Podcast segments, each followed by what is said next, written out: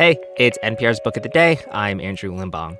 I remember reading Barbara Kingsolver's book, The Poisonwood Bible, in high school in English class, and I remember being enamored by it. You know, that type of giddy excitement that can kind of be hard to tap into when you're not a teenager anymore.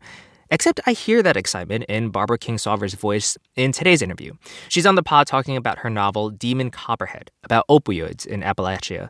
And here and now, Scott Tong opens the interview asking about Charles Dickens.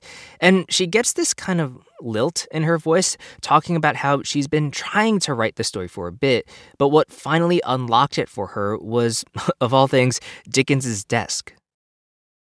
Barbara Kingsolver has written several acclaimed novels. The Poisonwood Bible comes to mind, also Flight Behavior. Her newest takes inspiration from Charles Dickens in his autobiographical novel from the 19th century, David Copperfield. Kingsolver's title is Demon Copperhead. It's a modern day story of a boy orphaned at a young age, and he's trying to survive a raging opioid epidemic that affects every aspect of life in the Appalachian Hills of Virginia. And that happens to be where Barbara Kingsolver lives, and she joins us from there. Barbara Kingsolver, great to have you. Thanks for having me. I understand this writing project began at the seaside home of Charles Dickens in England. You were staying there. It's now a guest house. And I take it you heard his voice in a way? I did, but it didn't really start there. I had been thinking about this novel for two years. And what I really wanted to write about is this place and what the opioid epidemic has done to it, the damage of structural poverty and what it has led to. It's a big subject and it's dark, and I love my readers. I don't want to punish them. So the mm-hmm. doorway mm-hmm. was that house. When I sat literally at Charles Dickens's desk, this is what he did. You know, structural poverty, orphans. And I just really felt his anger. Don't give up on this story. You got to do it. You got to give it a crackerjack plot. You have to have great characters and you let the child tell the story. I opened my notebook and started writing on his desk. It felt like permission. My goodness. Well, it is told through the voice of this child, and you sneak in all kinds of parallels to David Copperfield. David lives with a nurse named Peggotty, Demon, Ms. Peggot. David falls in love with Dora, Demon with Dori. Coming up with the names, coming up with these nicknames, it must have been fun. Yeah, it was really fun and really hard um, to take sort of the bare tree of this story and put the leaves on it from my own place and time. And what kept smacking me in, across the forehead is how so little has really changed. And it just made me more mm. determined mm. to tell this story. Yeah. And what strikes me reading this about, you know, this part of Appalachia and the parallels to what Dickens wrote so much about is this excavation at the flip side of capitalism. Your yeah. characters in Southwest Virginia are similarly destroyed by the business model of opioid drugs. Exactly. And before that, tobacco, before that, coal, before that, timber. This region has been treated as an internal colony of the United States for close to two centuries.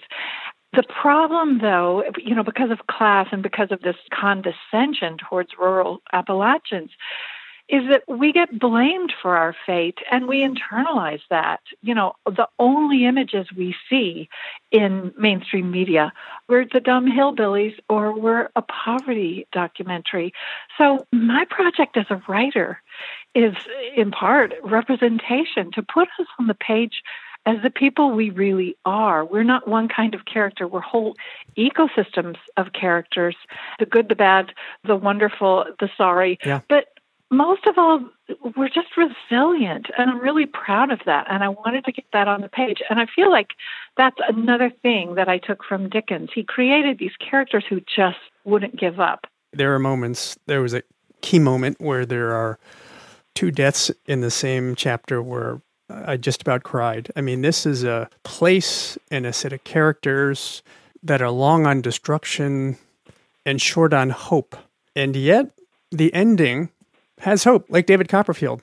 Yeah, well, yeah. I mean, that's that's not just Dickens. That's me. I mean, I mm.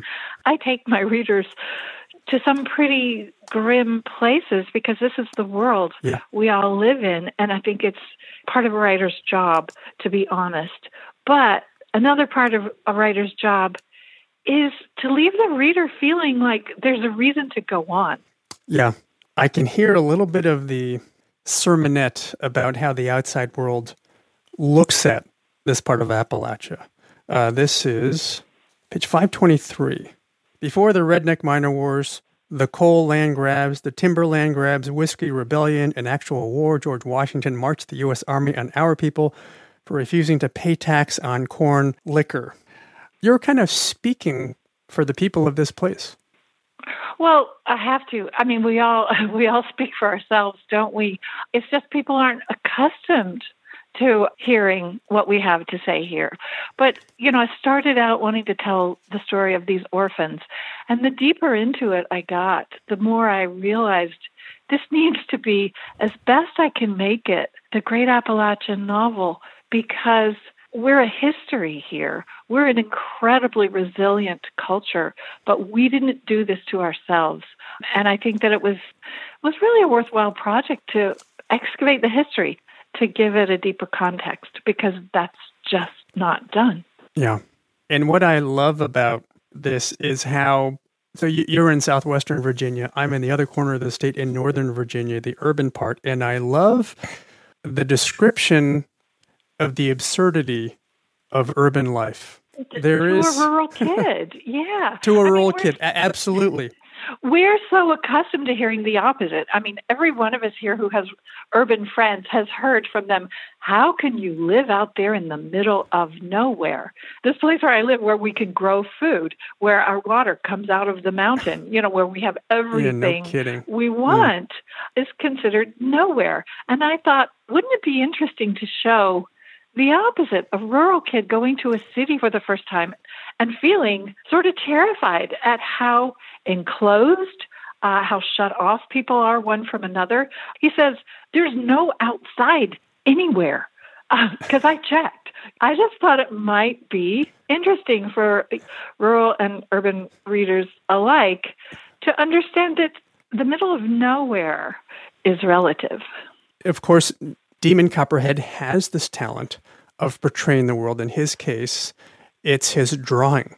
Um, yeah. And he can process the world he's seeing through his drawing. And I wonder if you also, as a writer, believe in a kind of transformative power of art and expression. Of course, of course. And, and I think for so many of us who are going through generally hopeless situations, especially as adolescents, the power of art can help us transcend. I mean, for me as a kid, it was reading books and it was writing. That's how I processed my experience. And I think a lot of us, whether it's music or whether it's sports or what, we find that thing that gives meaning to our existence kind of beyond our immediate selves.